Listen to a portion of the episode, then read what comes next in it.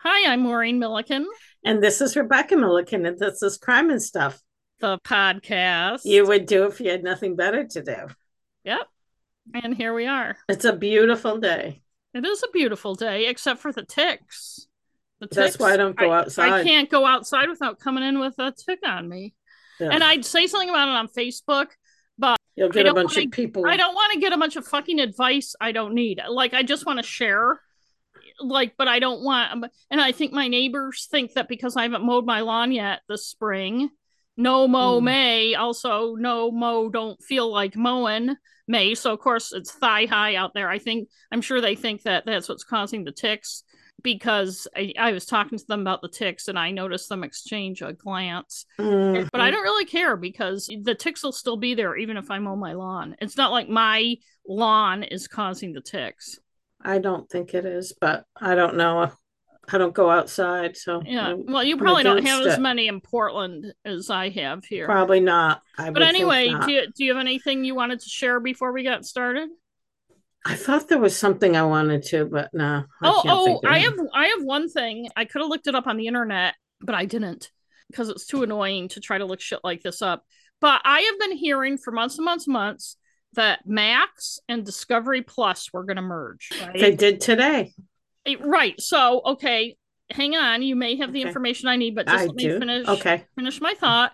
I got an email saying HBO Max is now Max, and Max is going to have all the stuff, blah blah blah. And if you're an HBO Max subscriber, you have it, blah blah blah.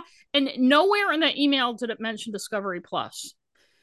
Okay. What I heard today on NPR Oh, okay. was that it was Brian Deggans or whatever his name is, the TV guy. Yeah, I don't know. Um, Max will have HBO and all that shit. If you have Discovery Plus, you still will have Discovery Plus. You can upgrade it to Max. So you, Okay. will still have your Discovery Plus right. thing. So I just pay five dollars more a month because I pay four ninety nine for ads. they and Max is nine ninety nine with ads. Will it have all the same content as yes. Discovery Plus, so I can finish Yes. watching My Cat from Hell? I think I, I think I'm going to do that.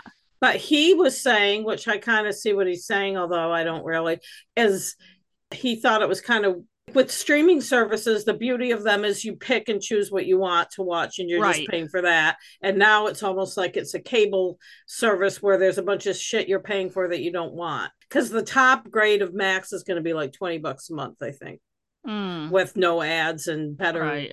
I don't mind. I don't mind the ads, but there's also better content. See, I I don't like that. I pay six ninety nine for Discovery Plus with no ads, and I don't mind paying that Yeah. because Yeah. especially on like my cat from hell when they pause stupid places it's like oh at least i don't have to sit through a bunch of ads this stupid yeah. to see how this person answers the question but like i have hulu with ads and it doesn't really bother me Yeah, I have but Hulu so whatever But anyway, well, I'm glad you cleared that up for me. I'm glad one of us listens to NPR. Just happened to listen to it today at Yeah. work i had construction at home and construction at work so Uh, no matter where i am uh, there's fucking sucks. noise mom is excited because today they delivered her new recliner that i bought yeah, you sent me a picture. She must be so happy. It's a little kind of a little one. They have electric ones. She did not want the electric one. She wanted the one with the little lever that you Well, that's push. good. She'll get some exercise then. Mm, She's been sitting in it all day since it got here. So, Uh, anyway, so should we start? yes. Okay. I'm excited because I don't know what you're doing. You'll know you'll know it as soon as I start talking about Okay. it because at the end of it you were living in Maine and you were working for the newspaper. So most of my research for this episode was from newspaper articles using newspapers.com as hmm. usual, the Portland Press Herald, the Kennebec Journal, the Morning Sentinel, hmm. and also I found some court papers on findlaw.com, Ooh, which is always helpful yes. And a lot of the local the stories from maine or even wherever i'm getting stories from i find that the local papers usually have most of the information because the national and international outlets take They just pick up. AP. Yeah. Yeah. once in a while like i look at stuff and if they have something different i'll use it but i found that the local papers covered this the best Those so. were the good old days. 10 years from now, when we're sitting here podcasting and doing something that happened this year, we're not going to be able to say i that. don't even know where we're going to get nobody's covering. I know. I don't either.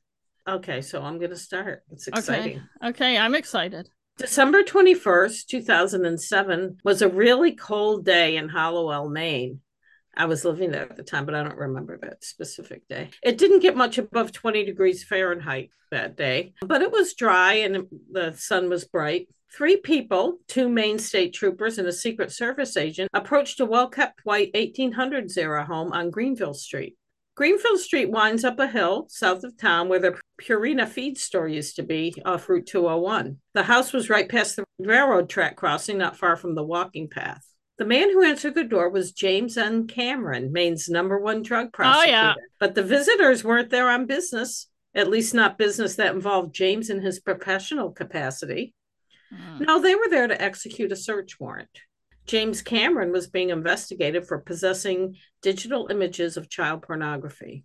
I want to talk a little bit about the history of the laws involving child porn. I want to say I really hate it when people call it kiddie porn. For some yes. reason, that really bugs me. I found a good history on the website for Staub's Law Offices, which is a criminal defense firm in Alton, Illinois. When I was doing my research, it came up. And so I'm just going to read what they wrote because I think it's written simply and explains it a lot better than I could say it myself. And it might seem a little lengthy, but it gives you good back when I'm telling you the story. Yeah. It'll help. Background is good. It'll help. Why can't I think of the word? Context. Yeah, it will help the context, but that's not the word I meant. But I can't. I can't think of the word. You look very oh, pretty God. tonight. Ah, it's the lighting. Okay. Okay, now I'm in my quoting voice. Okay. Child pornography laws were practically non existent before 1970. However, the mid 80s saw the first wave of laws enacted. The first major federal law passed by Congress was the 1984 Child Protection Act. The CPA of 1984 amended the federal criminal code covering sexual exploitation of children. Notably, it prohibited the distribution of materials involving the sexual exploitation of minors, even if the material was not found to be, quote, obscene. Before this legislation, obscenity of images depicting minors was based off a common law standard that balanced the nature of the image with First Amendment rights. What the Child Protection Act of 1984 did was remove First Amendment protection from child pornography by stating such depictions were per se illegal. In 1990, Congress passed the Child Protection Restoration and Penalties Enhancement Act. This law strengthened the sentences for distribution of child pornography.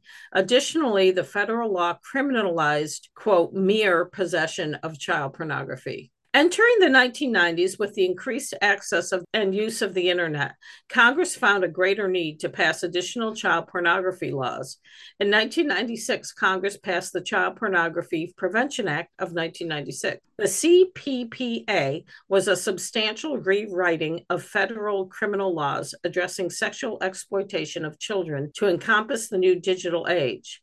The CPPA restricted child pornography on the internet, including virtual child pornography, which are images depicting child pornography, even if an actual child was not used in the creation of the image. The CPPA also revised the definition of, quote, visual depiction to include data stored on a computer disk or by electronic means which are capable of conversion into a visual image. The CPPA further expanded the scope of penalties and provided enhanced penalties for offenders with a prior conviction. Recently, Congress passed the Child Protection Act of 2012, which again amended certain provisions of the federal criminal code regarding sexual exploitation of children. Child pornography statutes are codified in Title 18 of the United States Code. Currently, under the Code, 18 USC Section 2251 covers sexual exploitation of children, which includes production of child pornography. 18 USC Section 2252 covers certain activities relating to material involving the sexual exploitation of minors. This section includes possession, distribution, and receipt of child pornography. On the Department of Justice website, it makes sure to state that federal jurisdiction applies when the internet is used to commit a violation. It is the use of the internet that connects child pornography into, quote, interstate or foreign commerce, and therefore within Congress's ability to regulate. Under these laws, all violations are treated as a serious crime with equally serious penalties. Under Section 2251, there is a statutory minimum of 15 years to a maximum of 30 years in prison. A first time offender convicted of transporting child pornography under Section 2252 faces a minimum of five years to a maximum of 20 years in prison.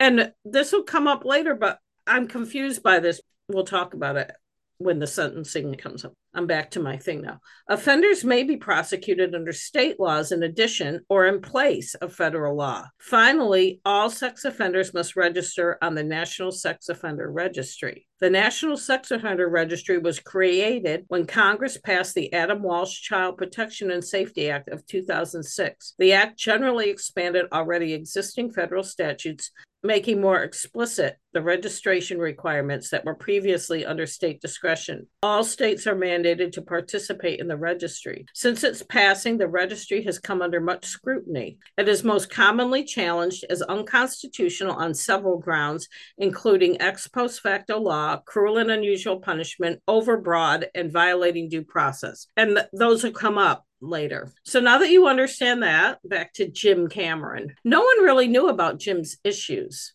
He was put on paid leave from his job with the Attorney General's office while the investigation proceeded. I just want to cut in here and go off my script to say I understand that they can't report certain things, but I also feel like when someone's a public servant, I, I don't think they should have reported it right away, but I also feel like he's not the only one that I'm thinking about. Just like if anyone in law enforcement, if there's an investigation going on and stuff, they're public servants. It seems like there shouldn't be any, you know, there should be full transparency. But anyway, I agree. So he was put on leave immediately in December. And his position again was he was an assistant attorney general. Right. Okay. The state of Maine. And right. I'll talk more about his specific position. He was a drug prosecutor. So nobody knew much about it. He was put on paid leave, but they it wasn't announced or anything. That changed in April of 2008. WGME, the CBS TV affiliate in Portland, broke the story on April 18th that Jim's computers, home and work all had been confiscated and he was being investigated on charges of possession of child porn. WGME had spoken to sources in the Attorney General's office and the Hallowell Police Department who are not named. A search warrant had been issued back in December, but it was impounded by the district court, so nothing could be confirmed. A spokesperson for the Attorney General's office would only confirm that James Cameron was on paid administrative leave. They wouldn't say why. Hours after the story broke, James Cameron was fired from his job as Assistant Attorney General. No reason was given to the press, only that Jim had been fired per state employment protocol. Since 2000, Jim's role was Drug Prosecution Coordinator, meaning he was in charge of all drug cases in the counties of York, Cumberland, Androscoggin, Kennebec, and Penobscot, and had five other assistant attorneys general working under him. Before that, he worked as an assistant district attorney in Kennebec and Somerset counties for David Crook, who could not be reached for comment when they first reported Jim's firing. Hmm. But he has comments later. Newspaper reports said that a colleague of Jim said that Jim had, quote, sort of disappeared, end quote, sometime in December, and that Assistant AG Bill Savage had taken over his duties. Paula Silsby, Maine's U.S. attorney, wouldn't confirm or deny that they were investigating Jim. But she did say this office has jurisdiction of child pornography cases. We've prosecuted a lot of them. We've never prosecuted an assistant attorney general, but we've prosecuted a lot of cases. As was explained in the brief history that I said of the child porn laws, the images come from out of state or out of the country, so they're usually not in state jurisdiction for prosecution.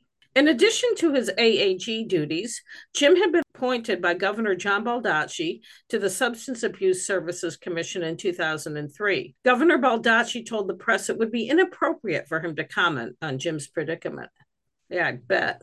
Nobody wants to touch that shit with a 10 foot pole. Oh, I know. Jim also taught some classes at the Maine Criminal Justice Academy in Vassalboro as a volunteer instructor, and he had been an adjunct professor in the criminal justice program at Thomas College in Waterville from 2003 to 2007. He was very busy. Mm.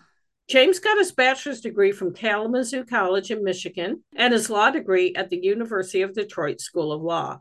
when David Hench of the Portland Press Herald asked Hallowell Police Chief Henchy. Eric Hallowell uh, Police Chief Eric Nason about the investigation, Eric said, There's probably not much information I can give you on that. It's a state police case. Yeah, that Nason was another piece of work. Oh, yeah, yeah, yeah. State police wouldn't talk about the investigation, either telling the reporters that they were unaware of an investigation or saying that they could not confirm or deny. As of his firing, James Cameron had not been arrested or charged with any crime. Shortly after he was axed, Jim's attorney talked with David Hench of the Press Herald about his client, saying that Jim was not fired because of the investigation, although he didn't say why Jim was fired. Attorney General Stephen Rowe would only say that Jim was fired after a long personnel investigation, but it had nothing to do with the timing of the WGME story. Of course not. Peter Rodway, Jim's lawyer, said James Cameron has been a long-time law and order prosecutor of drug crimes. He's the last person that's going to be breaking the law knowingly. If someone thinks James Cameron has committed a crime, charge him and let him have his day in court. Hmm. Let him defend himself. So far, he hasn't been able to do that. The clear implication is that Cameron is fired for something to do with child pornography, and that is simply not true. And I just want to say, as far as the timing of the WGME story, my thought when you first brought it up is that he was going to get fired. So somebody gave a reporter friend a tip about the whole thing. Yeah. Not that the story appeared and they said, oh shit, now we have to fire him, but Yeah, the firing he- was it coming. was imminent. Yeah. According to Peter Rodway, there was no illegal material on Jim's work computer. If there were illegal images on his home computer, well, that doesn't mean Jim put them there. Peter said, if there ever is a case against Jim Cameron, I think it's going to be a textbook example of how you can get stuff on your hard drive that you don't know is there. oh. James Cameron has never knowingly possessed child pornography. He doesn't like child pornography. He hasn't solicited it, and I don't think any investigation will ever show that. He's a good guy. This whole thing is a disaster for him. Assistant attorneys general can be fired for any or no reason and serve at the pleasure of the attorney general. So I suppose you could argue that Jim being fired might not be directly related to anything he did involving child pornography. But I think you'll see as it unfolds that he ultimately lost a job because of his other activities. And it could just be that Steve Rowe, the AG, didn't want the bad publicity no matter what the outcome was going to be. Peter Rodway said, Jim Cameron was a tremendous asset to the organization. I think, given his number of years of service and his job performance, he should not have been terminated. I think those types of things in this particular case outweigh anything they could point to as wrongdoing at his job. Hmm. So if he's a good prosecutor, know, Right. whatever. Whatever. It took the better part of a year, but on February 11th, 2009, James Cameron was indicted by a federal grand jury in Bangor on 16 counts of transporting, receiving, and possessing child pornography. Also, just a note about the process an indictment means that there is sufficient evidence to bring formal charges against someone and proceed to trial. The grand jury is presented with evidence and they vote on it.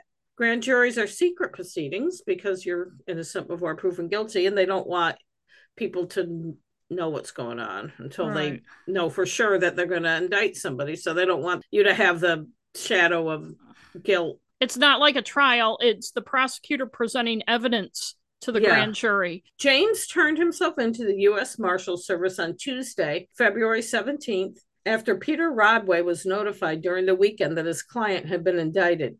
In court, in front of U.S. Magistrate Judge Margaret Kravchuk, James reportedly said, not guilty, in a confident manner when asked how he pled to the Huh. charges. During the court proceedings, it was revealed that the investigation discovered that Jim had uploaded images of child pornography to a Yahoo photo album using five different screen names. He also transmitted images using Google Hello, a chat and file sharing service, which is now long gone. All child porn images were on his home computers, not work. U.S. Attorney Paula Silsby said, None of the counts of the indictment involve a state owned computer. Peter Rodway said after court, Jim is relieved that the process has finally begun. He can now defend these charges. Before, all we had were grand jury leaks. And you can't defend against leaks.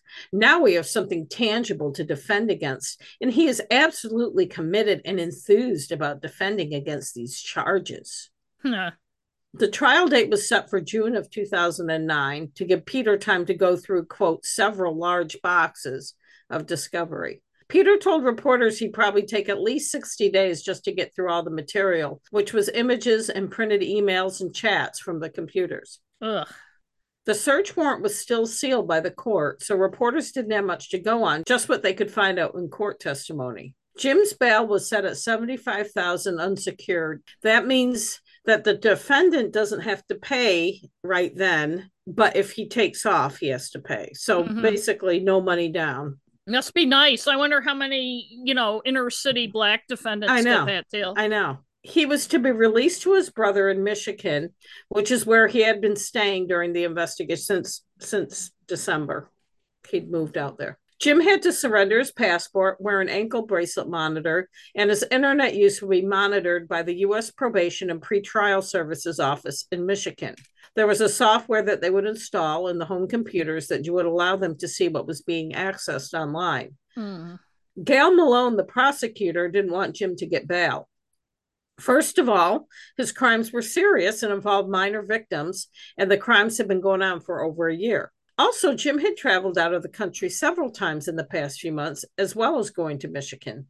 It seemed like he'd used some kind of wiping software on his computers to, quote, erase evidence. Hmm. Peter Rodway told the court that yes, Jim had moved to Michigan after the search of his home in December 2007. Jim and his brother Daniel were starting a business making watches and selling them online. Jim had traveled to Japan and Germany in December of 2008 because of his new business pursuit. Jim had also driven through Canada while going back and forth from Michigan to Maine. So technically, he was out of the country Mhm. then. Yeah, we've done that trip. You go across that part of Ontario that you know comes down.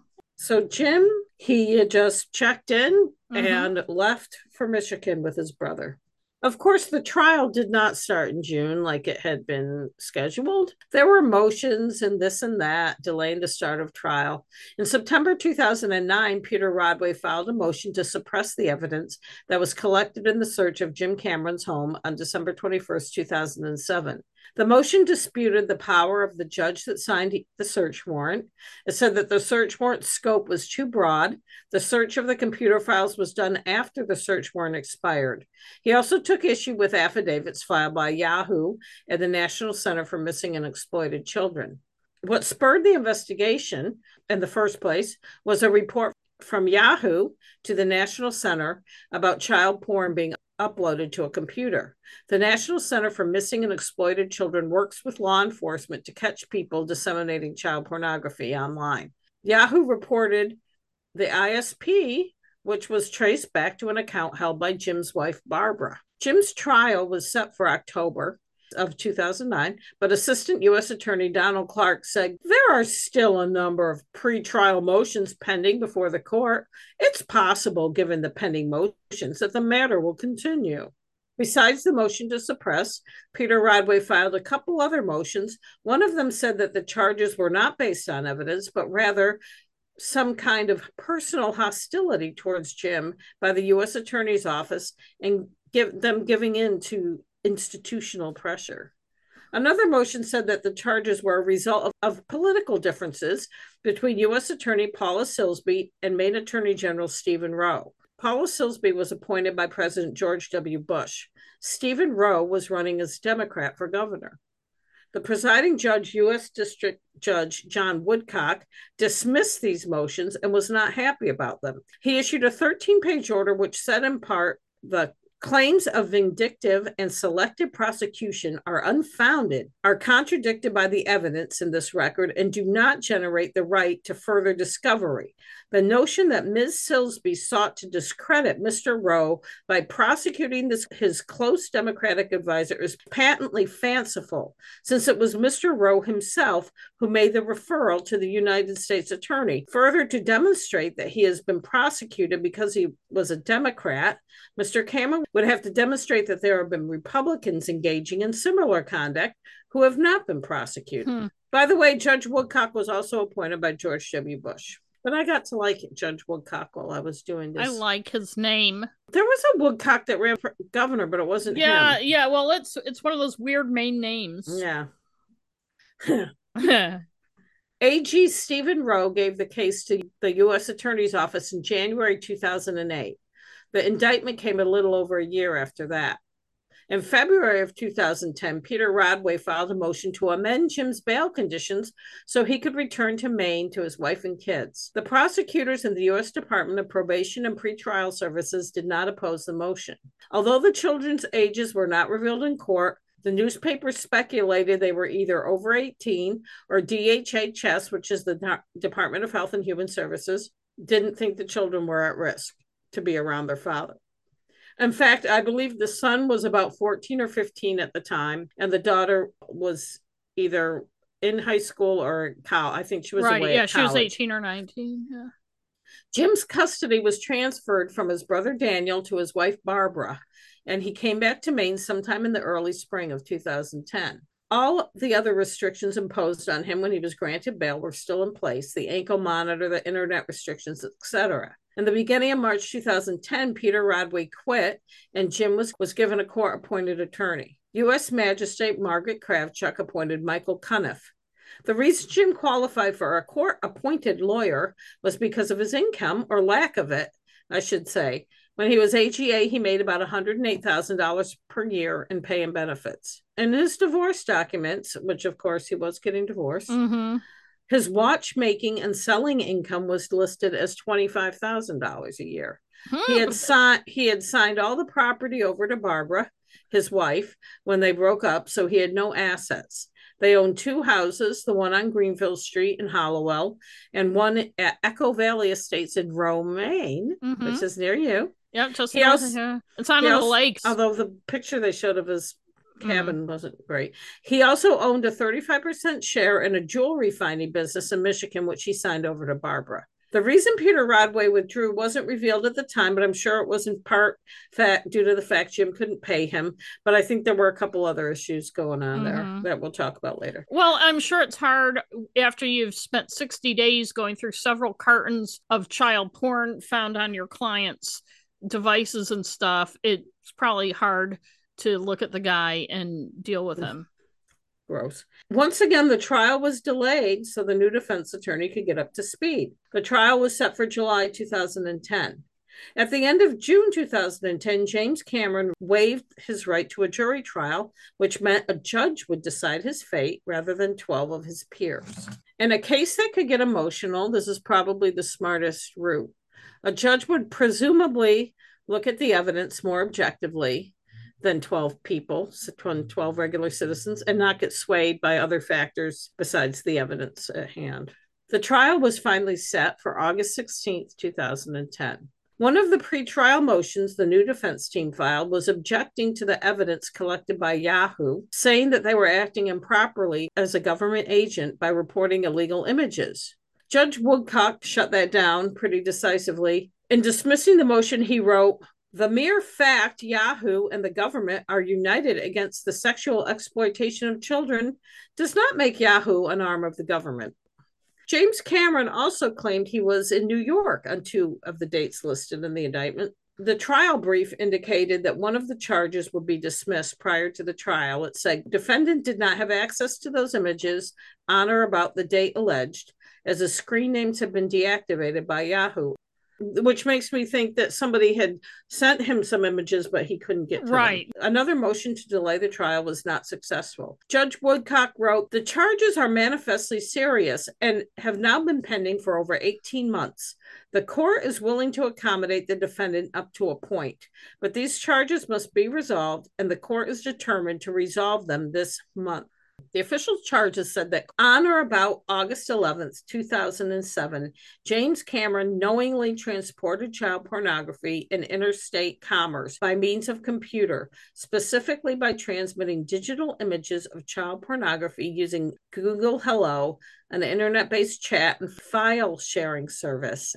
Judge Woodcock wrote an order in December 2008 that was finally released to the public before the trial. And here's what some of it said because it gives some good information. So I'm quoting. I'm I'm Judge Woodcock now. Okay. It begins with two referrals from the National Center for Missing and Exploited Children to the Maine State Police on August 3rd, 2007, and September 6, 2007, which itself had been triggered by a report from the internet service provider Yahoo. Yahoo reported locating numerous images of child pornography in the photos section of a Yahoo account. The Maine State Police Computer Crimes Unit undertook an investigation and ultimately identified the owner of the account to be Barbara Cameron, the defendant's wife. Further investigation confirmed that Mr. Cameron was an assistant attorney general for the state of Maine and that some of the pornography involved children as young as four to six years old mm. engaging in sexual conduct. On December 21st, 2007, the state executed a search warrant and seized four computers. When the computers were examined, there was evidence of internet chat between users about sex with children, images of child pornography, and related topics. In one of those conversations, conversations, the person identified himself as a married 45 year old man with a daughter, a description that fits Mr. Cameron. End quote. David Crook, who was the assistant district attorney for Kennebec County for many years, mm-hmm. and Jim's former boss, told the newspaper that Jim was a man of integrity, a totally honest man. I knew his wife and son. He had a good family. When Jim worked for me six or seven years ago, he was a very good assistant DA. When he went to the AG's office, he was a very good drug prosecutor. I never knew James Cameron to ever tell me a lie or tell falsehoods in any way, shape, or manner. Since he lost his job, he has avoided contact with all his former professional relationships. And I mm. want to say, how do you know someone's lying until you catch them at it? I think I said that in our last episode. Yes, too. David. I've Crook, never known him to lie to me. Yeah, no shit. I, I think David Crook was lying been in some of our previous episodes oh, sure as has. well saying and he's never said anything we didn't have an issue with at the trial the government prosecutor said that even though jim tried to delete all the evidence of his activity there was plenty of proof that he was engaging in viewing and trading child pornography hmm. Jim's lawyer, Michael Cunniff, called the explicit digital photos and messages that were evidence technical camouflage, whatever that means, uh, for the government's lack of proof against the defendant. I guess he's trying to say that, oh, you're showing all these disgusting images to distract from the fact. But guess what? The, the disgusting yeah. images came from the fucking computer. Right. Each count of sending and receiving child porn had a minimum of five years up to 20. So each count of possession would be up to 10 years per count, which means that Jim could have gotten more than 60 years in prison. Mm. Michael Cunniff argued that his client never had access to these images and never had any intent to access them. The hmm. first witness was a legal assistant for Yahoo who answered questions about how the company gathers data and reports illegal activity. It was clear from the cross examination that the defense was going to try to prove that data from Yahoo was unreliable and couldn't be trusted to be accurate. The state troopers and Secret Service agent who made that first visit to James Cameron's home in December 2007 testified. They told the court that when Jim answered the door, he was calm and controlled.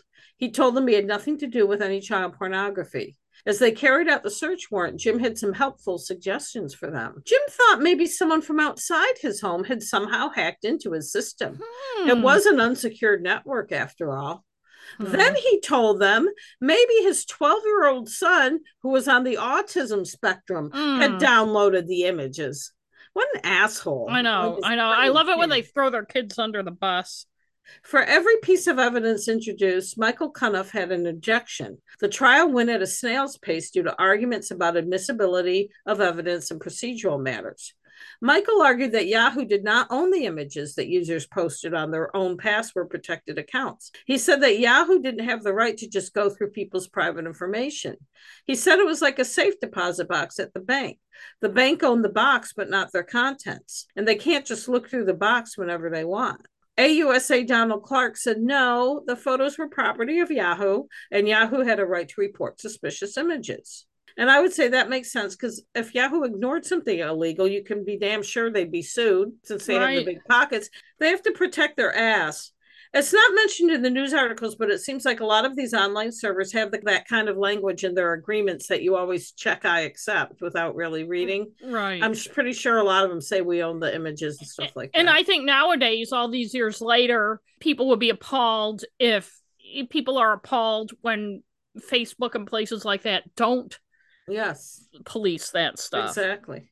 Donald Clark, the AUSA, was annoyed that this issue had already had already been decided through pretrial motions, and Judge Woodcock was also annoyed by it. It seems to me on a bench trial, you don't want to piss off the judge, Michael Cunniff. Judge Woodcock said, We can talk about this issue for the rest of the week, but at some point I have to let the government present its case. Detectives Scott Bradeen and Dawn Ego, who were with the Maine State Police Computer Crimes Unit, were the last prosecution witnesses to testify.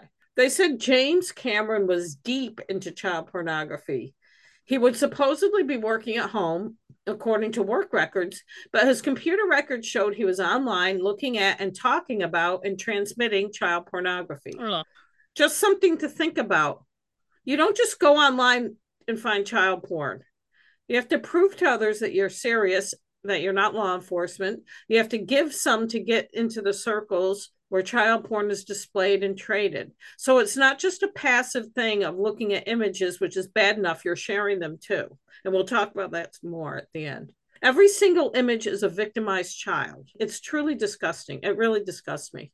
The computer crimes detectives found evidence that Jim had been doing this for at least the past two years. A file erasing software called Wash and Go had been used on all the computers, but it didn't get rid of everything. And Detective Bradeen found images, emails, and search information related to child porn. The washing software didn't erase some of the data from Google Hello. It was probably in the cloud or whatever, or somehow it didn't get to it. And it was still on the hard drive.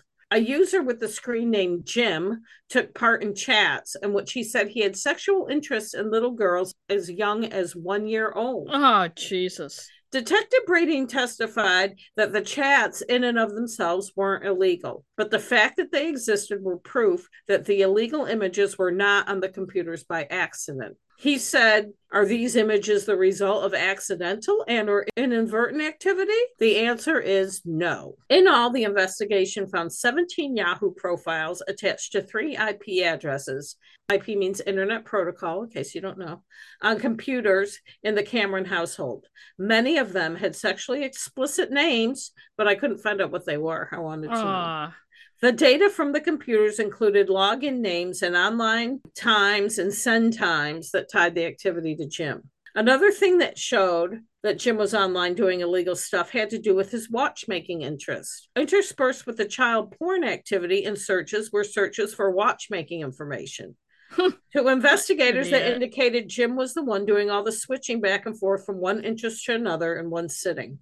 As I said, some of the activity was on his computers when he was supposedly working remotely. Jim's administrative assistant testified that Jim was often away from his office with no explanation. There was a running joke around the AG's office where in the world is Jim Cameron? And you know what? If you have an administrative assistant, you better hope they never testify against you because I've been right. one and I knew They know everything. Defense attorney Michael Cunniff told Judge Woodcock that his client was going to take the weekend to decide whether or not he was going to testify on his own behalf. He decided not to because honestly, what could he say in his own Yeah. defense? In the government's closing statement, AUSA Donald Clark said, Where in the world is Jim Cameron? We know the answer. He was at home on his computer trading child pornography. The defense maintained that there was no proof that Jim was the one who was accessing and trading child porn. Michael said if his client inadvertently received these kinds of materials, he deleted them because he didn't want them. Fantasy chats and erotic conversations are not crimes and are protected by the First Amendment, free speech. Hmm. Attorney Cunniff said if a person wants to collect child pornography, they save it, they don't destroy it. And I would say if they think someone's onto them, they'll destroy it, Yeah. Yeah. wouldn't they? And he must have had an inkling of Somebody Michael. may have even tipped him off. You know, he had Yeah. a lot of friends in law enforcement. I know. Michael Cunniff said no meaningful search for exculpatory evidence was made. He argued that the investigators never tried to find out if anyone else could have possibly been the person involved in these crimes. He said to Judge Woodcock, The persistence and vigor I have displayed were manifestations of my respect for the law, not disrespect for the court. You know, the fact that he was like arguing about every single thing. After six days of trial, Judge Woodcock found James Cameron guilty of 13 of the 15 counts against him. Of course, the newspaper described James as showing no emotion, one of their favorite phrases mm-hmm. when someone's found guilty or not. I, I wouldn't show any fucking emotion if it were me. I I wouldn't give them the satisfaction. And also, what emotion do they want you to show? Right.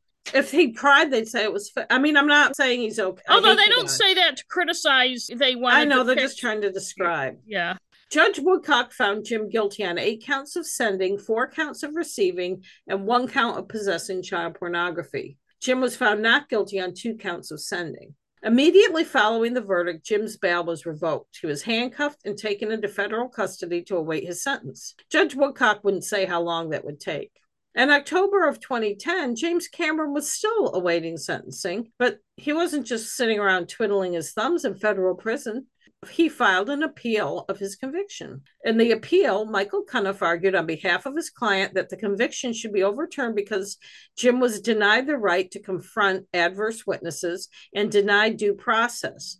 This was based on the fact that only a representative of Yahoo testified, not the exact employee who found the images and oh, reported bullshit. them. Jim's attorney also filed a motion for bail, saying that Jim needed to resume his sex therapy attend attend to a relative who was seriously ill, get treatment for his high blood pressure, and take care of issues with a family business so another family member could take care of it while he's in prison. Mm. Judge Woodcock denied this motion, writing, "Each person who commits a serious crime accepts the risk of conviction and incarceration and the trouble he will visit upon himself and his family, friends, and community. And if family concerns trumped mandatory detention, exceptions will become the rule.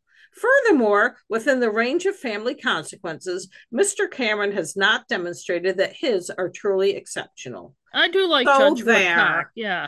It's like, fuck you. Yeah. Get over yourself, Jim. Talk about entitlement. Also, even though Jim claimed he wasn't a flight risk, Judge Woodcock was dubious. He wrote, There is no evidence that Mr. Cameron is likely to flee if he is released, and the history of this case strongly suggests otherwise. Mm-hmm. But Mr. Cameron faces an enormous amount of prison time. Having now been found guilty of the crimes alleged, there is a greater likelihood of serving this time than during his pretrial release, and his flight potential is elevated. End mm-hmm. quote.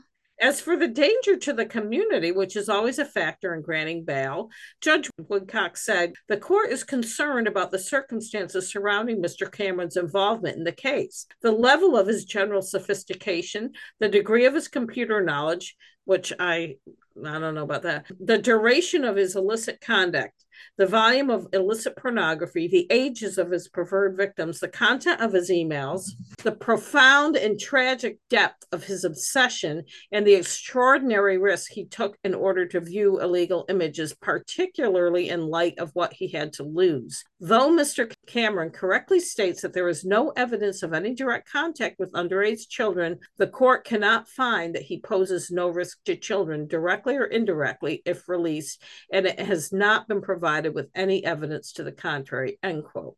And I have to agree with him. I was going to say, I 100%. So he denied him bail.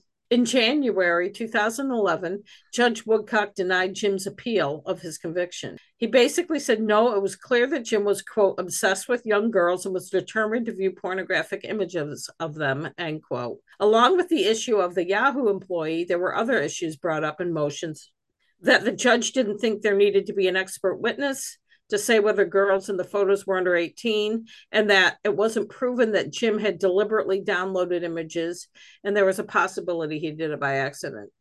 Judge uh-huh. Woodcock wrote an 11 page denial in which he said the court rejects Mr. Cameron's argument that the amount of child pornography, as opposed to adult pornography, linked to Mr. Cameron compels the conclusion that his receipt and sending of child pornography was unintentional. The court was presented with overwhelming evidence demonstrating Mr. Cameron's obsession with girls between the ages of 12 and 14. Based on that evidence, the court finds that his possession, receipt, and transportation of child pornography was knowing and intentional. So Jim's case will go to appeal at the First Circuit Court of Appeals in Boston. after his sentencing. He still hadn't been sentenced for his original convictions, and he couldn't appeal until he actually sentenced. Right. He was appealing the conviction, which the judge said no. The step after that is Court of Appeals in Boston. According to the sentencing guidelines, Jim was facing 20 to 27 years in federal prison. And that's what I don't understand. Before they were saying there's a minimum sentence. I wish Matt were here to explain this to me. Mm. Thought there was a minimum mandatory sentence, but then, uh, so I don't know. I'm just confused about it. At the end of February 2011, which is when my baby was born, it was announced that James would be sentenced on March 10th. Michael Cunniff was arguing for a five year sentence for the 13 counts. He said Jim was, quote, a first time offender with a previously unblemished record of public service, end quote. So what? Michael also said Jim takes full responsibility for his involvement in child pornography. In particular, Mr. Cameron recognizes and accepts the need for atonement he lost his job in public service. He's in the process of disbarment, and he has little hope of ever practicing law again. Indeed, it is unlikely he will ever gain meaningful employment. He has lost his reputation with little hope of overcoming the disgrace that has befallen him. Mm. His business is failing due to his incarceration. His marriage has failed, at least in part, to the issues that led to his misconduct. He hopes for reconciliation, but the process of a long prison term is a hampering factor.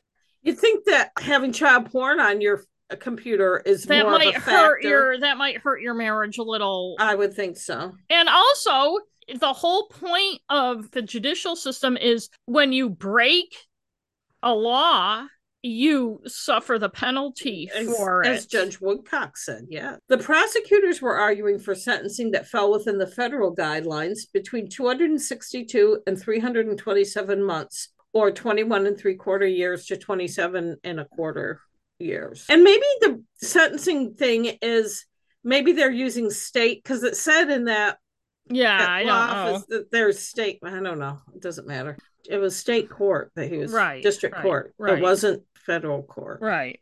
The government felt the sentence should be longer because of the images on his computer, which were prepubescent children and included uh. depictions of sadomasochistic oh. and, and, sadomasochism and other horrible things. Oh, they said geez. he didn't deserve a shorter sentence because he refused to take responsibility Uh, saying he's taking responsibility, but he's really not because he's not saying my addiction to child porn led to my uh, it's all the things that led up to my misconduct. Right, like, right, right. He's not taking responsibility yeah. at all. And you'll see. This is a quote. The defendant did not admit any guilt at all until his post trial interview with United States probation. Even then, he minimized his culpability. Mm-hmm. In their sentencing memo, the prosecution detailed online conversations between James Cameron and someone with the online name Kinky Bink. Jim had at least 547 child pornography images on his computers.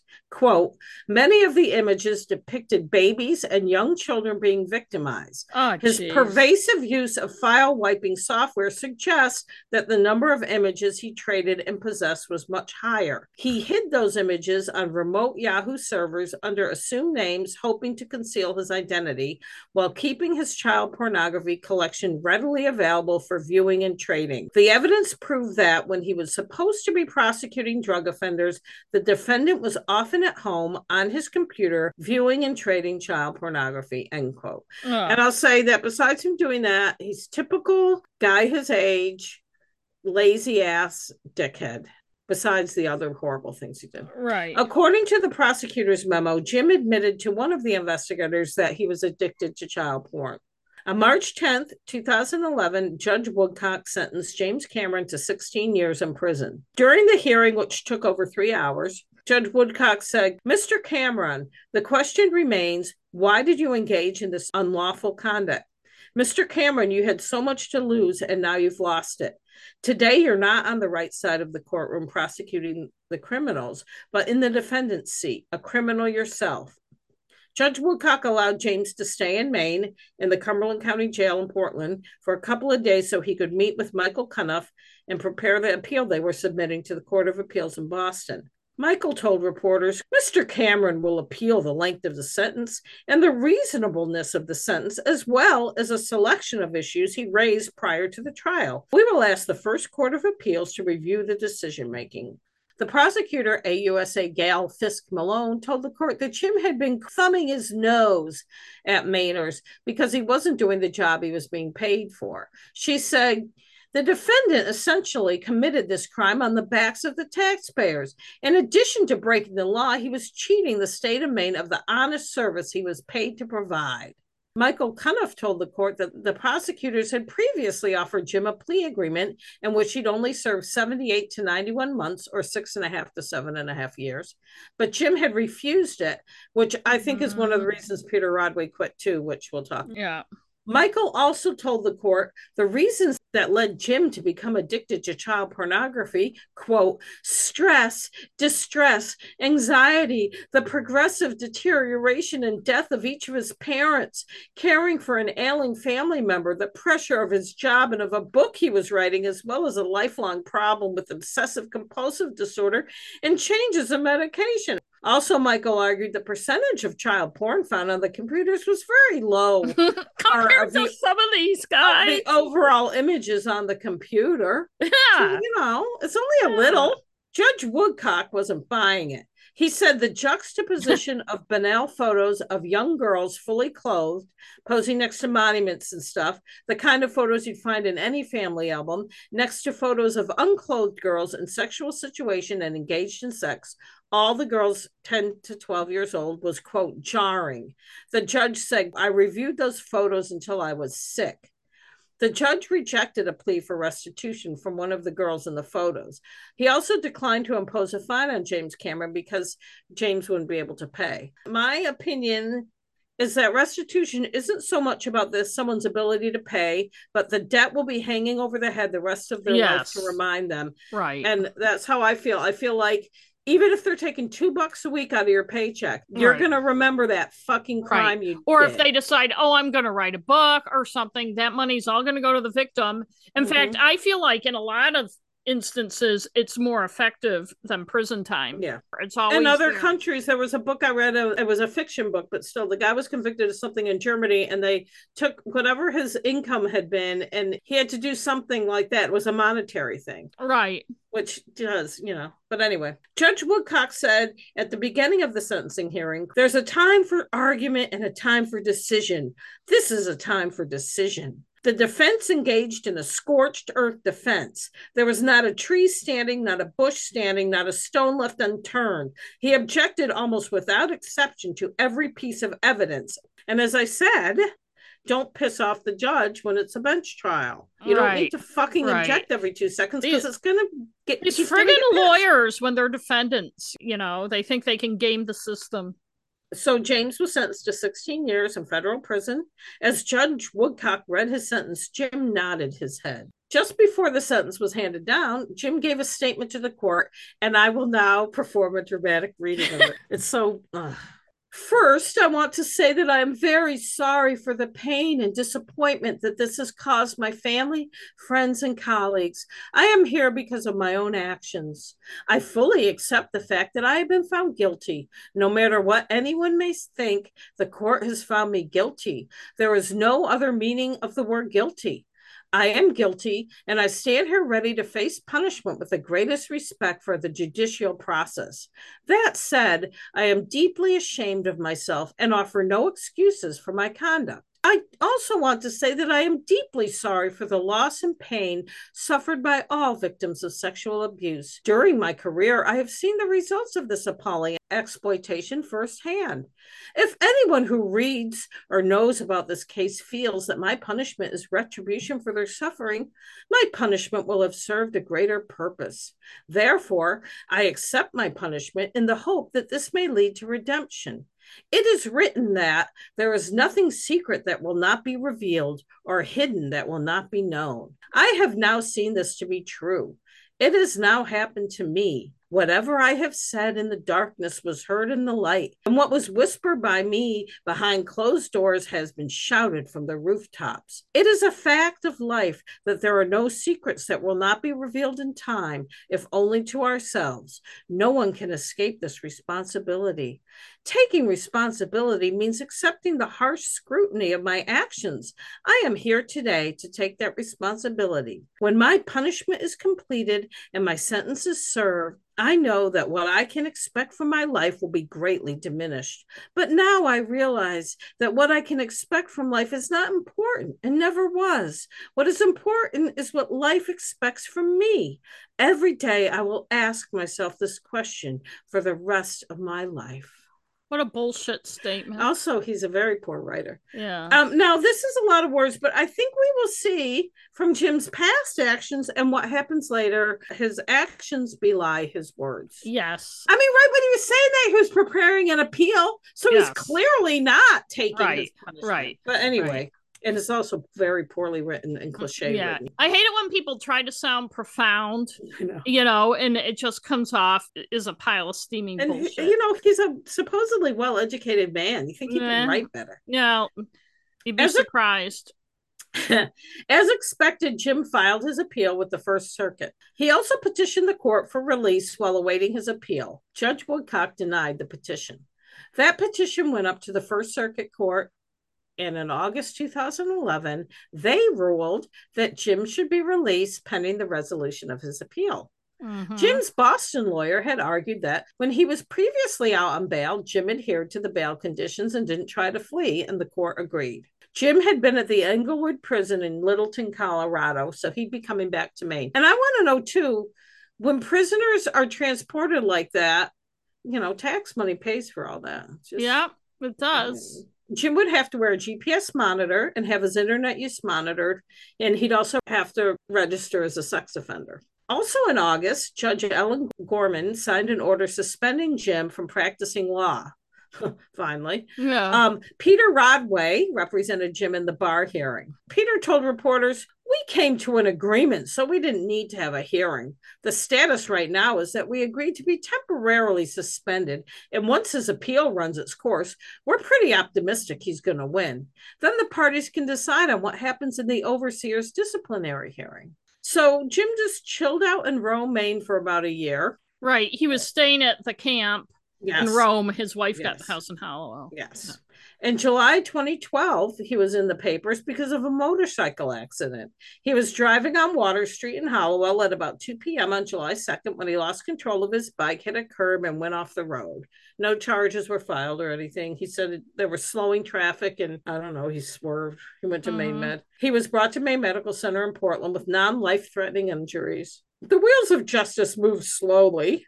The First Circuit Court of Appeals ruled on Jim's appeal and issued their decision on Wednesday, November 14, 2012. They vacated six of the counts, but they upheld seven. The Press Herald had a good explanation of the precedent the appeals court used to vacate the six counts. It had to do with that Yahoo argument that Jim should have had the chance to cross examine the witness. So I'm going to read what Eric Russell wrote in his article because I think he explains it pretty well.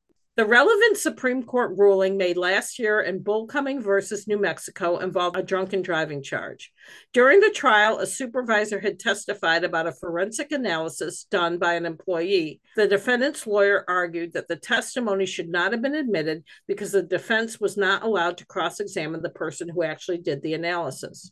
The Sixth Amendment to the U.S. Constitution, which spells out procedures for criminal prosecution, contains a quote, confrontation clause. That means defense attorneys may confront any government witness. In Bullcoming versus New Mexico, the Supreme Court decided that that clause had been violated. And that's the end of my reading. But this was the thinking behind the appeals court decision in Jim's case. Since the defense wasn't able to confront the specific Yahoo employee who had reported the child pornography in court, that was just their legal representative or someone, those convictions would not stand that were Mhm. based on that. Okay. The case went back to the U.S. District Court in Maine to either retry the case or adjust the sentence based on the standing convictions. This meant either way, Jim had pretty much lost his appeal and he'd be going back to prison. After he learned about his loss, Jim went to Hallowell. He'd been living, like we said, in Rome on the lake. He wanted to tell his son and ex wife he'd be going to prison. No mention was made of his daughter in the newspaper reports, but his son was 17 by then, and I'm assuming his daughter was not living at home. She's probably in college or out of college. And if I were her, I wouldn't want to be anywhere near my father. And after he talked to them, he went back to his place in Rome. At about midnight, Wednesday to Thursday, Jim cut off his ankle monitor and took off in his Audi with his laptop and not much mm-hmm. else. Karen Lee Moody, who was the chief U.S. probation officer in Maine, told the Portland Press Herald that it's rare for someone to remove their ankle monitor. She'd had her job for 22 years and said she'd only seen it happen a couple times. Scott Landry, who worked for the Maine Department of Corrections, said they're very easy to get off with a pair of heavy duty scissors or a knife. They can be cut off, but we're going to know pretty quickly. Mm-mm. Any device would send an immediate alert to the servicing vendor, who then notifies authorities.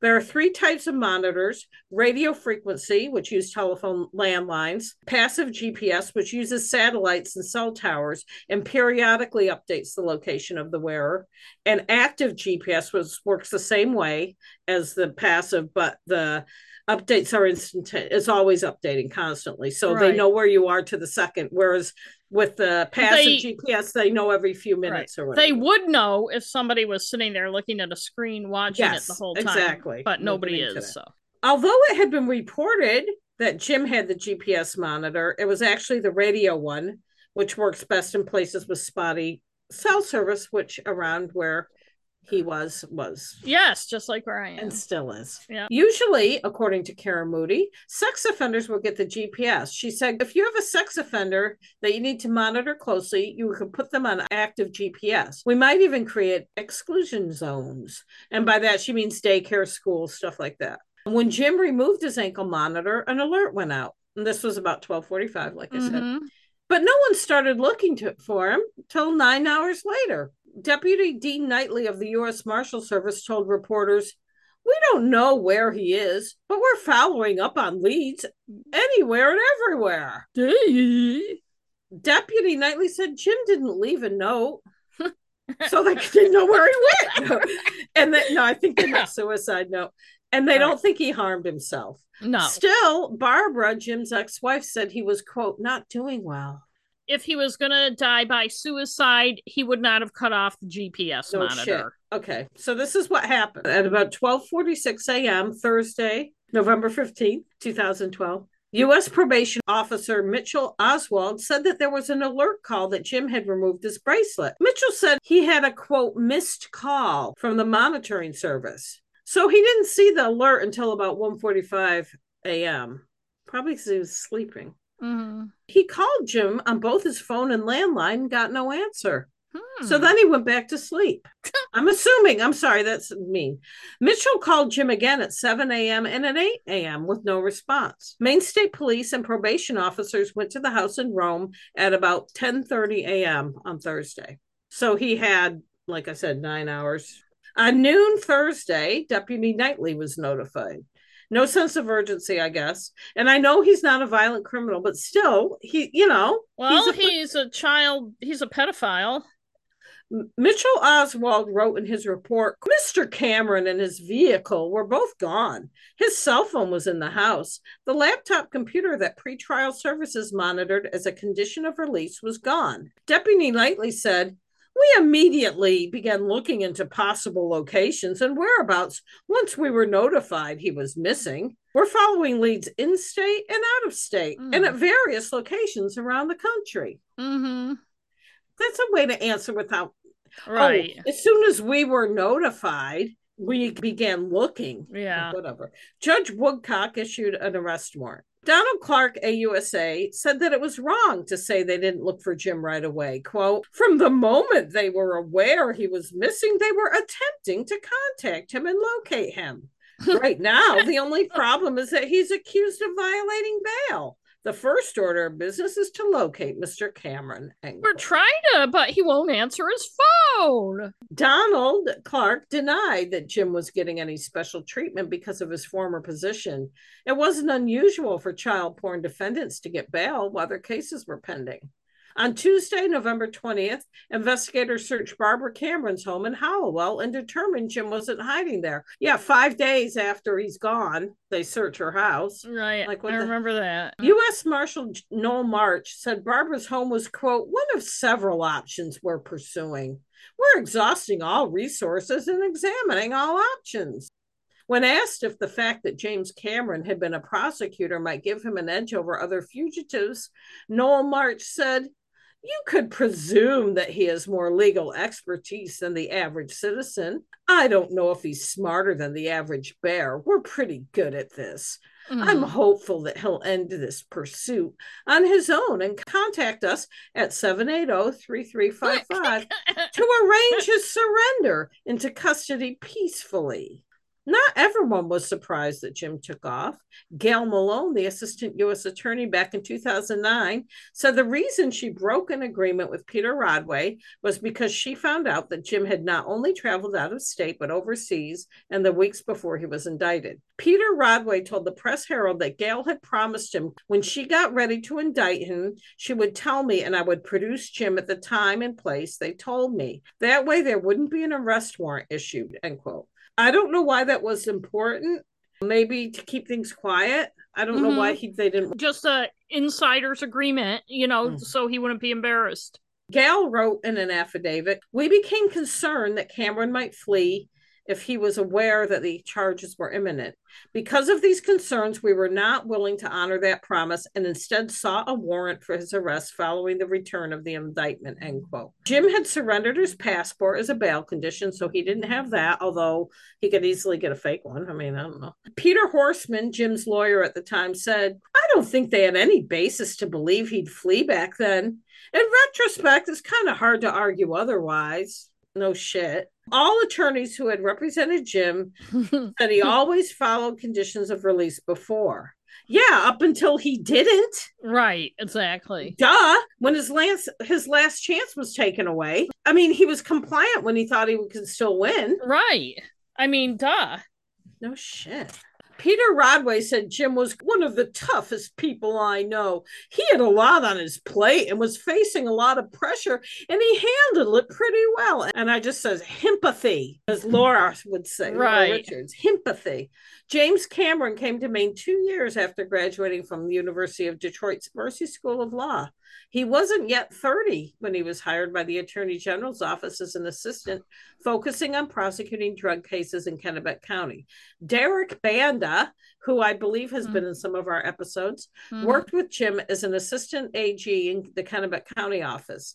He said, he seemed to have a good reputation. No one had anything bad to say. Mm-hmm. Walter McKee, a defense attorney, had faced had faced Jim in court several times. He said he was very competent, aggressive prosecutor, a worthy adversary, quick on his feet. Fucking man. Few, if any, knew Jim on a personal level. Derek Banda said that at the annual Maine Prosecutors Conference in Bar Harbor, a lot of the lawyers would go out for drinks in the evening. Quote, he just wasn't part of that. Although Walter McKee lived in the same neighborhood as Jim, they never interacted outside court. He was a private person, Walter said. No shit. Mm-hmm. William Stokes was the head of the criminal division for the AG's office and knew Jim better than most, but would not talk about him to ah. newspapers. Steve Rowe, who was Jim's boss for eight years, wouldn't talk about the man who was called his close advisor. When reporter Eric Russell asked about Jim on a phone call. There was a long pause, and Steve Rowe said, I'm not going to talk about that. Sorry. No one who had worked with Jim most recently was willing to talk about him at all. Like you said, they did mm-hmm. not. Jim and Barbara married when he was 22. They had two kids, a son and an older daughter. I couldn't find out much more about his family. As I mentioned, Jim and his brother both liked antique watches. They started a company, Corvus Watch Company, that sold watches and produced reproductions of antique watches. And I looked it up. There's still a Facebook page and a website, but no activity since 2012. Hmm. It's, it's kind of sad. They should just get rid of their websites because there's like no activity for over well, somebody must be somebody must be paying. well, no, website. it's face. It's a Facebook oh, page, oh, and then oh, okay. a, a, cheesy okay. like just page. Barbara's attorney, Bruce Merrill, told the Press Herald she didn't want to make any comments. She's trying to protect her children. He said she's trying to put this behind her since it happened. On Sunday, December 2nd, in 2012, at about 11:15 a.m., Jim Cameron was finally caught in Albuquerque, New Mexico. He was coming out of the bathroom of a store when U.S. Marshals arrested him. He went quietly and didn't put up a fight. The store was called Hastings Entertainment and it sold books, DVDs, video games, and electronics. I looked up the address on Coors Boulevard in Albuquerque. It's a huge strip mall type of thing. The investigators were close lipped about what Jim had been up to in the more than two weeks since he was on the run. But U.S. Marshal Noel March seemed a bit defensive. He said, he wasn't free for all that long, especially for the effort that he invested in this. We worked around the clock every day for seven days a week. It took a tremendous amount of effort and staff resources to apprehend Mr. Cameron. This is an example of what the U.S. Marshals Service does best locating and apprehending fugitives. Mm-hmm. Ooh, aren't you wonderful? Yeah. You're going to break your arm patting yourself. I know. Donald Clark, U.S. Attorney spokesman, said of Jim, he definitely won't be returning Monday. It could take a while to initiate the court proceedings in New Mexico. They have to do a bunch of stuff, I think, when they have a fugitive, like identify that it's really him and all. Yeah. And he has to appear in court. And he has to, yeah, he has to waive extradition and all that. Jim was being held in jail in Albuquerque until he can be brought back to Maine. When he was arrested, he still had his tan Audi, but he changed the license plates. Inside the car, he had camping equipment. Thomas Santaguida, an investigator in Brunswick and a former chief of the Maine Warden Service, told the Press Herald he wasn't surprised that Jim was found only 200 miles from the Mexican border. He said he thought Jim was probably headed for Mexico. Quote, Otherwise, why would he go to New Mexico? There's a decent number of people in Mexico who will provide all kinds of underground services. You can basically get what you want in Mexico for money.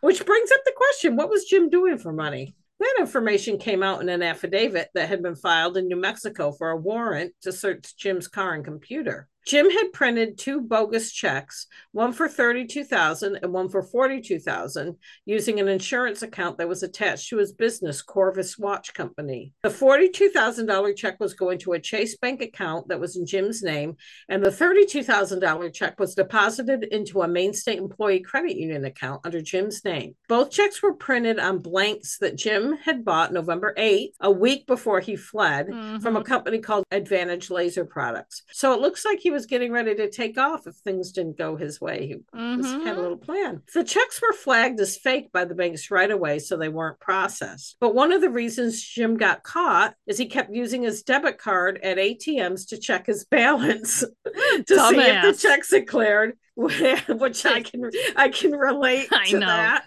You need a better plan. Took over a month, but Jim was returned to Maine to face a contempt of court charge before Judge Woodcock for violating his bail condition. The violations were breaking curfew and leaving the state without permission from his probation officer, removing the monitoring device and disabling the internet monitoring system on his computer, and changing his address without permission. When James appeared before Judge Woodcock on January 8th, 2013, he pled not guilty. Jim wore a t shirt that said Strafford County DOC, and that's the jail the U.S. Marshal's Office put him. It's in New Hampshire because Maine does not have a federal. Yeah, it's a for profit jail in northern New Hampshire. Yeah. The judge said he was going to wait until Jim was tried on his contempt of court charges to sentence him for everything at once. Judge Woodcock told Jim there is no statutory maximum for criminal contempt of court, which means that the maximum sentence could be a lifetime incarceration on that charge alone. Mm-hmm. I think Judge Woodcock had a Judge Woodcock had fucking had enough. He was not, he did not no. like Jim. Federal public defender David Beneman was appointed as Jim's counsel. In February 2013, Jim pled guilty to the contempt charges. He was sent back to New Hampshire to await his sentences on the remaining convictions and the conviction for the contempt of court. So the seven original convictions Sentencing would not happen quickly. The defense and the prosecutors were arguing about the length of the sentences, and even the prosecutors were having a hard time figuring out what to recommend for the convictions. And I thought I said before, maybe I accidentally dropped that sentence, but they declined to retry him. They decided to just okay. sentence him on his. So I'm sorry, can you clarify so they didn't retry him on when the court of appeals sent it back to the um, main court they said you can either retry him or you can just sentence him on the convictions that were not overturned. oh okay The court decided they weren't going to retry him and they're just going to sentence him on what he he was convicted on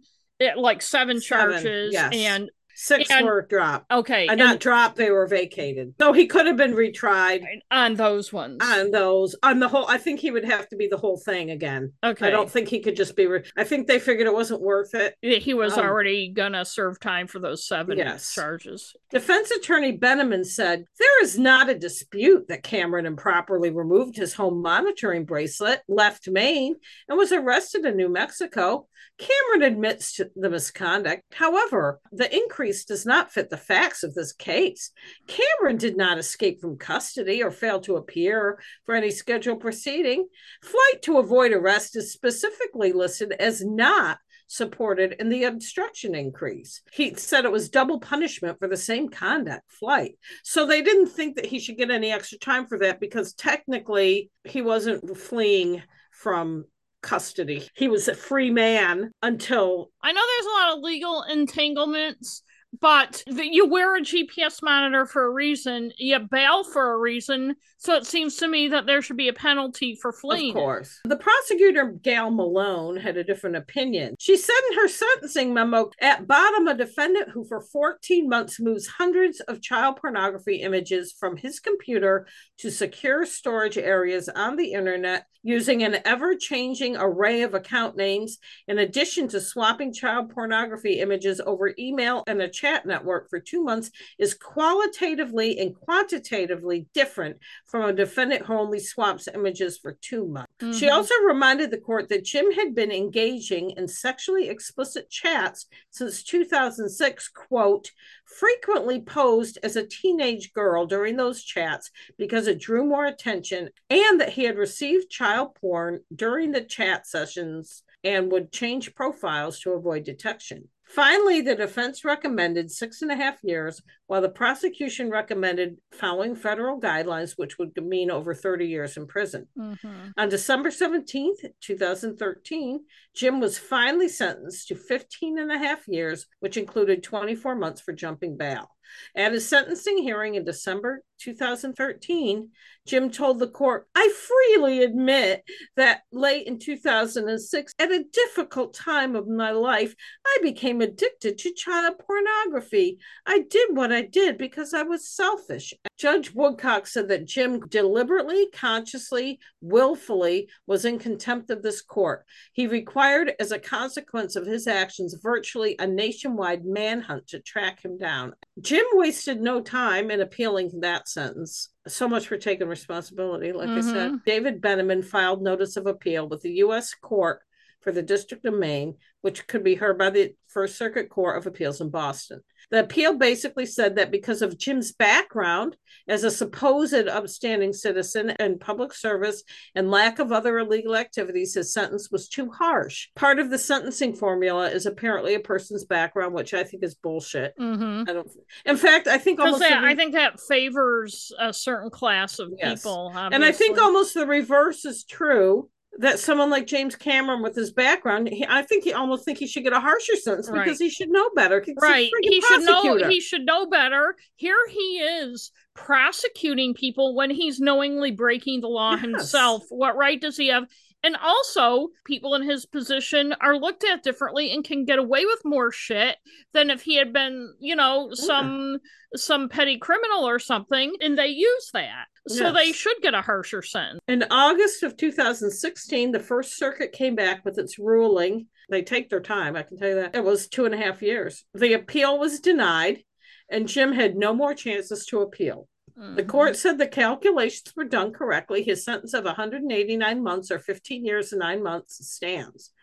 He's now back in Littleton, Colorado. He should be getting out soon because he probably built up good time as a model prisoner. His type usually do. Mhm. And it's a minimum security prison. If you recall, you may remember Jim was writing a book. I Mhm. mentioned that he was writing a book. yeah Apparently, Jim was childhood friends with Barton Watson, the former CEO of a company based in Michigan called Cybernet Engineering. Barton Watson was a fraudster who lived lavishly and bragged about his wealth online. And I looked it up. There's a lot of stuff on him Hmm. online. He committed suicide in 2004, days after his business was raided by federal investigators, and it was discovered that he was in debt to the tune of $100 million. Jim was fascinated by his childhood friend's story and was writing a book. He appeared on the show American Greed as a talking head.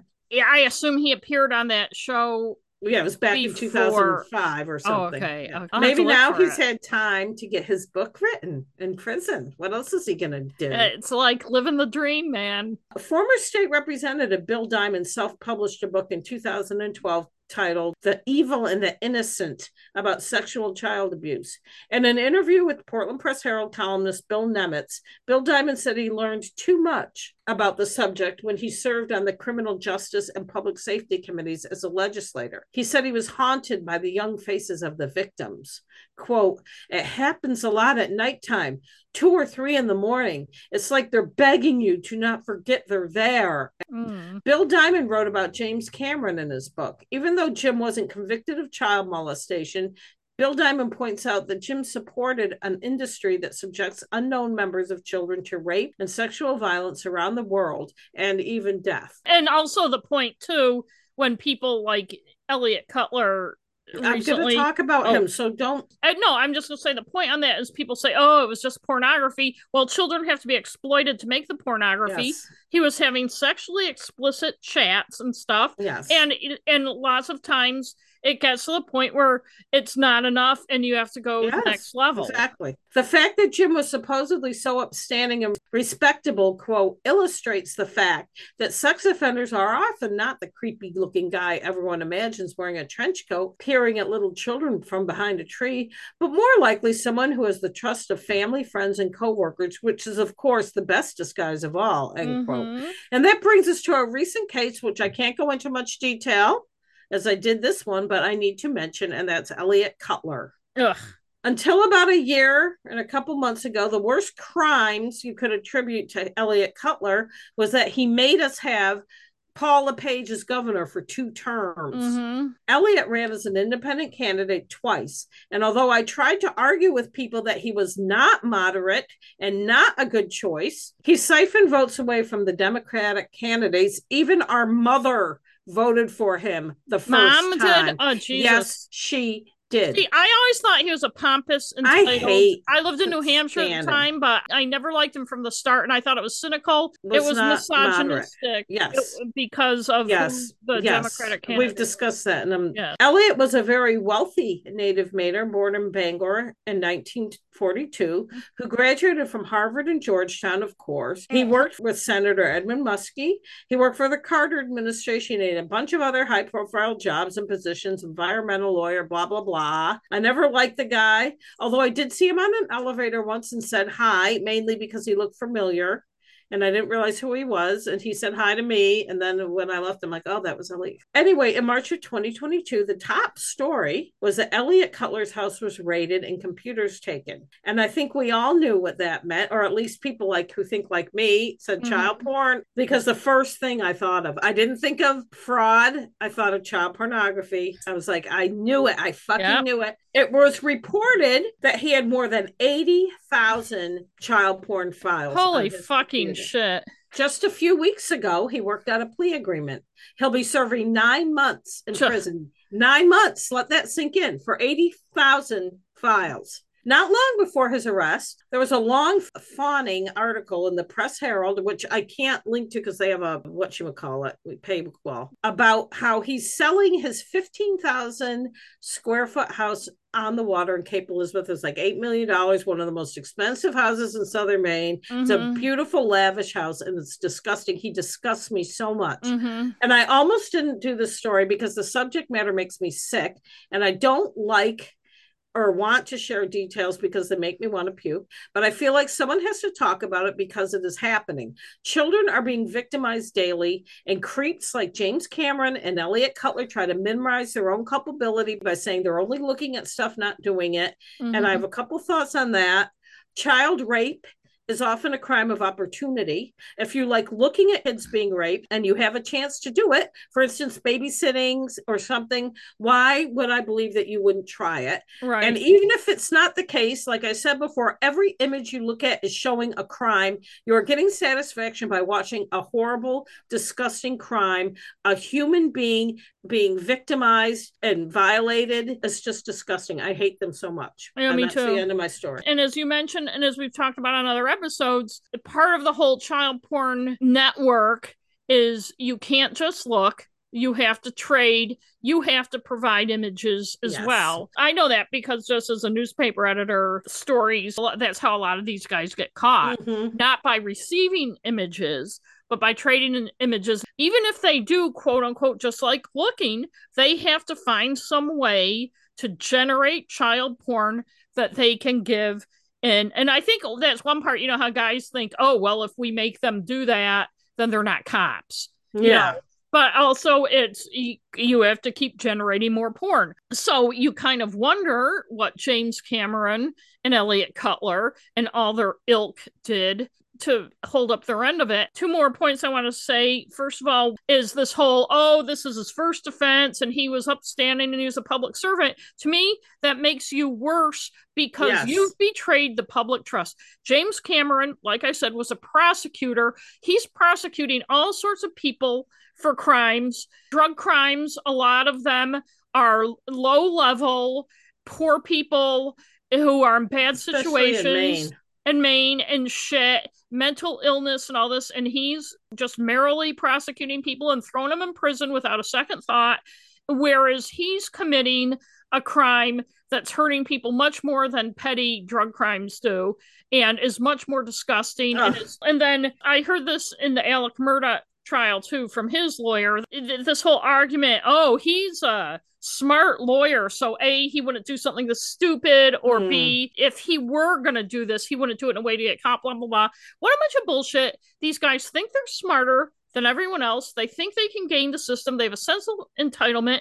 Because they're white middle-aged men or even not middle-aged when they were younger. In a position like that they've been able to slide and get away with all sorts of shit who else gets away with saying oh i'm working at home before the big working at home revolution I know. and spending all day? I mean that's a busy job being an assistant attorney general but you're spending all day on the computer looking at child porn. I wouldn't have been able to get away with that in any jobs i ever worked because you have to produce shit and do shit. I know. And he I had know. two young kids. Disgusting, disgusting, disgusting. People like him and Eliot Cutler disgust me way more than the typical sleazy in the raincoat pedophile old guy that you know Ugh. is the stereo used to be the stereotype but now these guys are these guys have more they have more access they have more ability to do it they have more technological equipment and Mhm. know-how it's these guys you have to look out for But even like now with uh, AI and stuff, yeah, they could generate. it. But what is a per? People can say, "Oh, it's a fantasy" or whatever. But what kind of person? What are you looking at? What You know, your fucking brain. people people have all sorts of different sexual proclivities and fantasies but i guarantee you most of them don't have hundreds or thousands or whatever images of their fantasies on their computer. They can claim it's an addiction. They can claim they were under stress or whatever but they know it's wrong. There are very few crimes where someone can claim i was under stress. I committed this horrible, heinous, disgusting crime because I was under stress. Try to think of crimes like as a woman, because it's not the women doing the child porn shit, you oh, know. Although there are some bad ones. Ugh. well, once in a while, ninety plus percent of child porn is Yes, generated yes, and accessed by men. Of course, if a woman does it, she gets more publicity about yes, it she does because yes. people want to say, "Oh, look, women do it too." Yeah, Just like domestic. and also they expect more of women. Well, they do it's expect- sad but I- true. Well, I would say it's a pretty good record if 90 plus percent are men. But what I'm saying is think of any crime that awful and disgusting a woman can do where you can say oh i'm under stress and yeah, i I know. i was working so hard and my marriage was breaking up and so i did this thing you don't get away with shit you don't get away well, you it. know, when you think about like drug, a lot of the drug arrests are possession. How is me walking on the street with some, not even pot, because that's that's not legal, legal anymore, yeah. snorting some coke? How is Right. that hurting someone unless I Right, drive or something? it isn't But well we can go into the whole history of the drug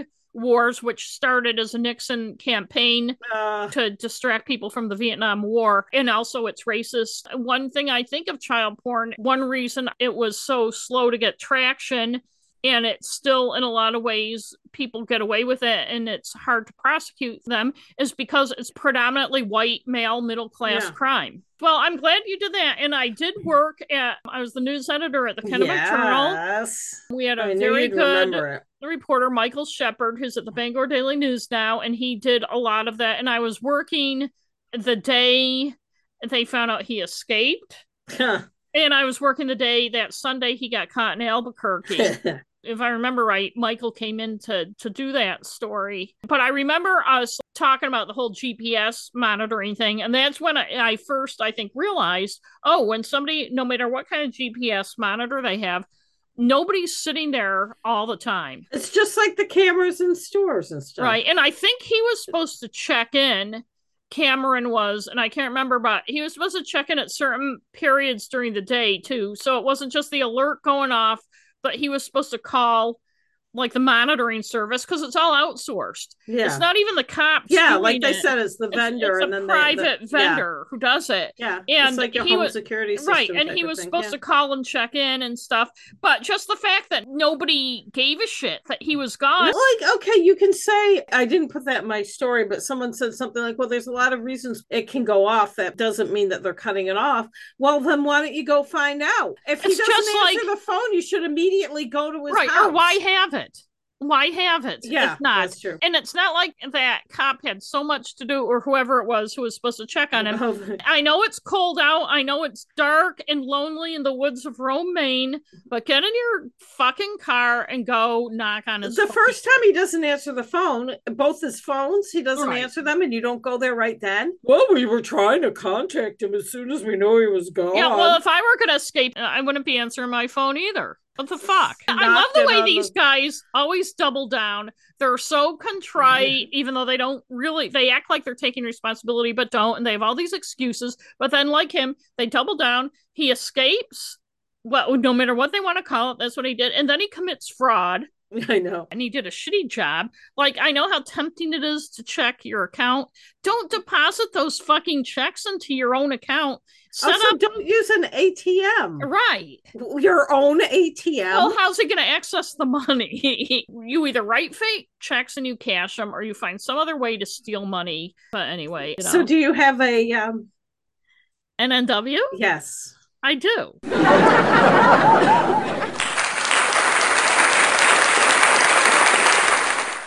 I had no idea what you were doing for a story. You can back me up. Yes. and yet the didn't. theme continues. Uh, I okay. know, I know, but it but it's good. It's my NNW is a book that I hmm. just read called The Real Lolita by Ooh. Sarah Weinman. The book originally came out in 2018. I read it as an ebook. It's about the true case of Sally Horner. Part of it is about who was abducted in 1948 from her New Jersey home at the age of 11 Ugh. by a pedophile Ugh. who kept her, told people she was his daughter, and traveled across the country with her for two years until a neighbor woman who was a very sketchy woman it's very interesting but realized maybe because she was sketchy and had lived a life of abuse and all sorts of issues realized what was going on I don't want to spoil that too much, but it's not just about that, but it's also about because the name Lolita is in the title. Ugh. Ah. It's all about how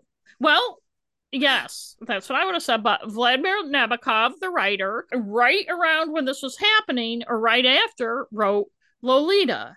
Mhm. And this book draws these parallels about how he followed this case and got a lot of his ideas for the book from this case. And my feeling at first was like, so what? That's what writers do. But it turns out that Hmm. Nabokov was very snobby about his writing and insisted that all his ideas came out of his own creativity and imagination. Mm-hmm. So he would never have admitted, but yet there were little clues in the book. I know, and that sounds that aspect of the book may sound kind of like, so what? I, I think as a writer, it interests me. And as an English major, I should have known more about him, and I don't. It, but it's a very good and interesting book. She also goes into other cases that were going on at the time, kind of delves into some other things. You know, people think that there was no crime or any shit before the 1970s. I know. And man, all sorts of crap was going on back then, but because yeah. we didn't have the World Wide Web, but I'll go into the thing and I'll I'll talk more about it as I go. Bad reenactments, obviously, no, because it's a book. Although I guess you could make cases for things being reenactments. For instance, she does go into tangents. She kind of goes back and forth. I mean, there's two threads to the book Sally Horner's life and what went on with Sally Horner, and also Nabokov and what was going on with him. He wasn't famous at the time. He came over from Russia. He was having issues with the politics and shit there. He and his wife, and he ended up teaching at Princeton and then at Cornell he was obsessed with butterfly collecting and so they would go on these long summer trips and he was trying to write this book. And it's very interesting the way she puts it together and i'm making it sound more boring than it is. But there's those two threads and she also has uh, like i said other crimes and other things going on particularly in that area of new jersey. Sally lived in camden new jersey which wasn't the kind of armpit of the world that it is now but it was this nice. Uh, we might have some New Jersey listeners. Well, I'm well. I'm sure if we do have New Jersey listeners, they're very aware of what Camden. And I don't blame Camden for it. I blame a lot of things that have happened over the decades, socially and politically, and stuff that I that would be a totally different story and I don't want to go into it. I started reading this book by the way. I had read uh, another book by Sarah Weinman called Scoundrel about a guy in New Jersey in 1957, Eddie Smith, who killed a 15 year old girl, went to prison, and somehow William Buckley, Ugh. William F. Buckley, yes, well, no, this is, and this woman who's Sophie, I can't remember her last name, who was an editor at not for one of those big publishers both kind of became interested in him and he being a psychopath bamboozled them. He wrote a book that sophie actually managed to craft into probably a better book than it would and then he got out of prison with their help and guess what happened? But i'll let you guess you can read mm. the book. Hmm. and that was called scoundrel. So i'm like oh i like her. I want to read another book. And so i read this. I realized how little i knew about the book lolita my assumptions about it were inaccurate. We'll talk more about that, but I'm not taking anything off for reenactments. You haven't read the book Lolita? No, I haven't. Okay. Narrative cliches. No, the book does not have ooh. all those like ooh evil monster. She tells the story. She tells what happened. She made great use of newspapers.com to find out because they because this happened a long time ago. She did some interviews. There were some people who didn't really want to talk to her, who remembered what happened at the time back then with Sally Horner. She does a good job of telling the story without feeling she has to use a lot of cliches about what the guy did and stuff. Racial gender obtuseness, not taking anything off. I would say the opposite. She goes a lot into about the perceptions of girls and women about the sexualization yes. of girls. Yep. And one thing about Lolita, and this is a common public perception actually, I assumed that, like a lot of TV shows and movies do today, romanticized the older man, younger yes. woman. And Lolita was 11 or 12. She was not a 18 year old or 19 year old in the book lolita her real name was dorothy bush or in the book or something like that and he called her lolita. The book actually was not promoting what he was doing. It showed him for the kind of the sicko he was and stuff but I think combined with the 1950s, even when you're doing that perceptions of women, and also people's perceptions of the book, either people who haven't read it or people who don't read well, who don't understand what they're reading. Or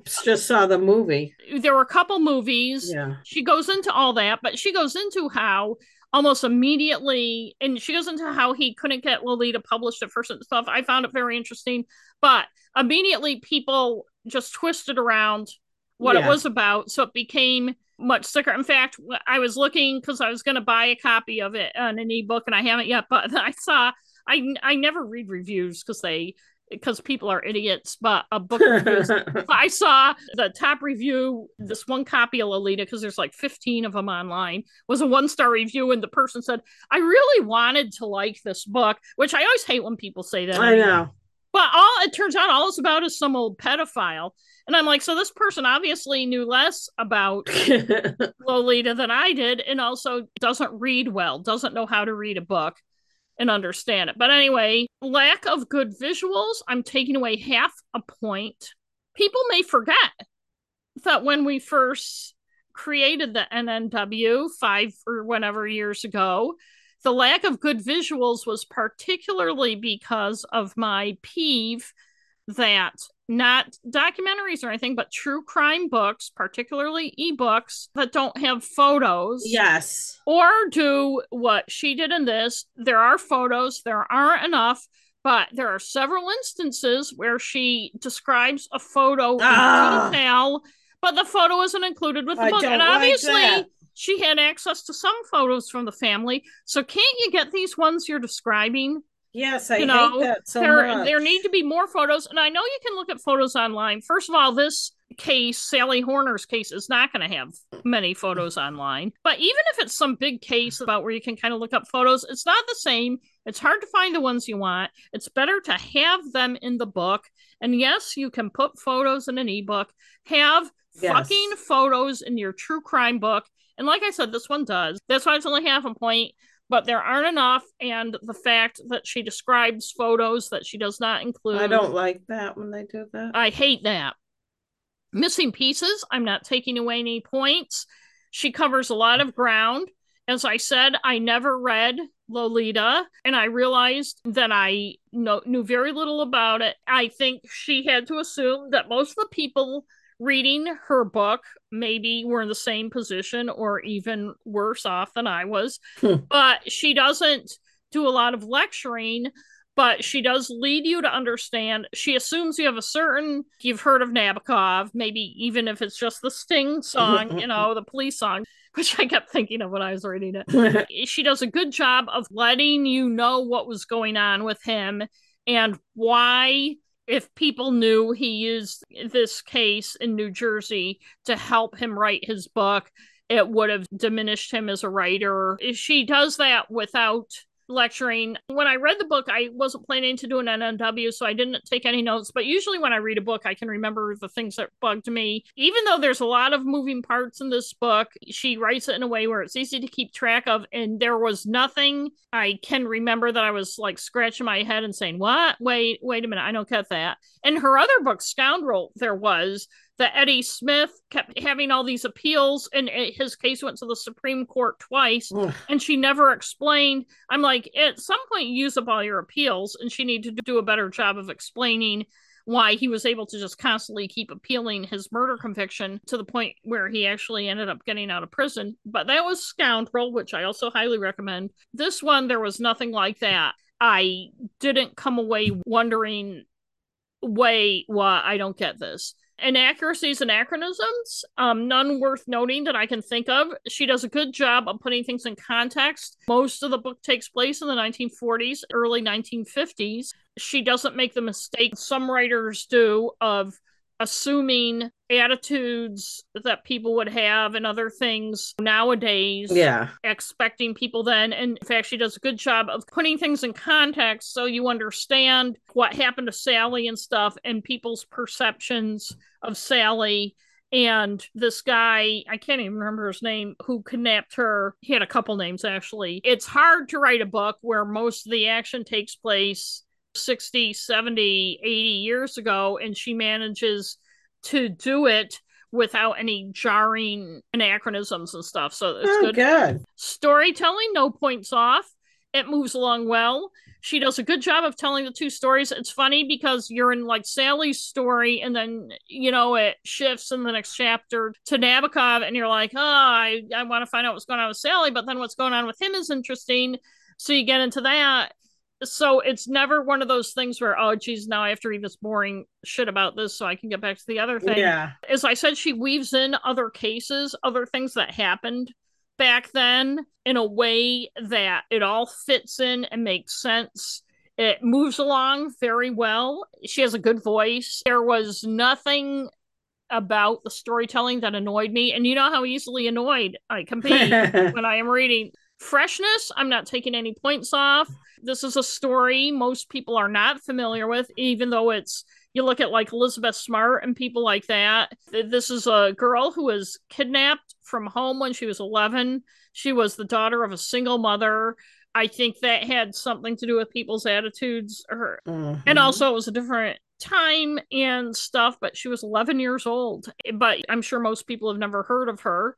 But also tying it into Nabokov and how this helped him create this masterpiece of literature, this iconic book that's hugely misunderstood. Repetition, no points off. I'm sure there's repeated stuff, but it's in the context of the story. It's nothing that's unnecessary or annoying. Beating the drum, no points off. It would be an easy topic to beat the drum about, but she tells the story and lets you understand what's going on. And she does do a very good job, too, of explaining how Lolita immediately upon it being completed and published was misunderstood. He was able to get access to all his papers. Nabokov's wife, right after it was published and was reading the review, said, I'm disappointed that people aren't understanding that the that the strong protagonist and I'm I'm paraphrasing, but the strong protagonist in the book is not Humbert Humbert, you know, the pedophile, but is Dorothy, the the girl, you know, Lolita. I highly recommend it, and it has like a 3.8 on Goodreads. And I didn't read any of the reviews, but I'm like, people, I don't know what people's issues could be with this book unless they wanted a true crime book and didn't want the Nabokov stuff, or they shouldn't write about it. You shouldn't write about Lolita. Probably people haven't read like me haven't read Lolita, and she does talk about the book in a positive way, which may offend people. But again, if they haven't read it, then they or they did read it and they don't understand that it's not romanticizing pedophilia. And like I said, she she does point out like the perception of Lolita, and she talks about popular culture. She talks about the movies that were made of it. it. Talks about what happened, what's happened with the book, what's happened with it in popular culture. She does not mention Sting or the police. I just remember seeing some interview by Sting or something where he said some kid came up to him once and said, Hey, who's this Nabokov guy? He sounds pretty cool, or something like that. I highly recommend it. I think our readers are smart and insightful enough to know a good book when they read one. Her yes. name is Sarah Weinman. It's called The Real Lolita. Okay. I, I'll uh, have to read it. I also recommend her book called Scoundrel, and I'm going to look for more books by her. That's 9.5 Ooh. which you would rarely see from me for a book because I'm, you know, you're very so bitter, picky. Uh, yeah, yeah, that's another word for it. So anyway, that's my. Thank you. I will read okay. that, and I'm gonna probably read. I gotta read Lolita too. Yeah, I'm gonna I've read it too now that I understand, I, I, just got very annoyed the cliche of the older guy, younger woman thing, e- even when they're that. not 11 or 12 years old, the woman, but the girl. That's just such a, a cliche you see on TV and stuff. I find it demeaning to women and demeaning to girls. Well, every movie you see. Yeah. How many movies are they both the same age? Even if the guy is like 80, the woman is still like 40. Right. Right. And that's considered old, apparently. But that was good. I liked your story. I yeah, what made you do it? I don't know. I was just thinking about it. I just was thinking. Did you come across it? No, I think maybe it was Eliot Cutler that made me think of it. Yeah, because I remember when he was on the run. You know, you think if he put the energy into his job that he had put into all his shenanigans. But anyway, I thought that was good, though. It's nice Thank to have something you. different. Well, I guess we should go. Thank you, everyone, for listening. Thanks for listening. Bye. Bye bye. Congress passed the Child Pornography Prevention Act of 1966. The CPPA was a substantial rewriting of federal criminal laws addressing sexual exploitation of children to encompass the new digital age. The CP- Wait, did you? I'm sorry, I I was losing track of the timeline. Did you say 1966? 1996. You said 1966. Are you sure? A positive. I don't think I did, but you can. Well, why don't you it. start? I'll reread it, but when you listen to it, just remember. I will, remember. and then you can tell me if I'm right or not. Oh, you'll find out all right. Congress passed the Child Pornography Prevention Act of 1966. Of 1966. And stuff, which isn't um n- normal. I think. Ah! Ah! Ah! Is that a tick? It, it was that tick from earlier. You know what I have to do is stop screaming and knocking it off of me, but actually kill it and flush it down the toilet. Where did it go? But anyway, he's looking for you. He'll now. be back. He'll oh. be back. He's been hanging around for hours. I'm a tick magnet as opposed to being Ugh. a tick, tick magnet. Uh, I can't remember. God, that tick just threw totally off. Your voice is going to be very uneven. I'm sorry. Because you're looking for the tick. I know. I'm nervous. Now. So that's my. Thank you. Wait, there's the tick. Hang on a minute. I know you're. Oh, you think? Oh, you think? Yes, you. How do you know it's the same one? I hope it's the same one. Hang on. I'm, I'm going to go flush it down the toilet. Okay, you do that.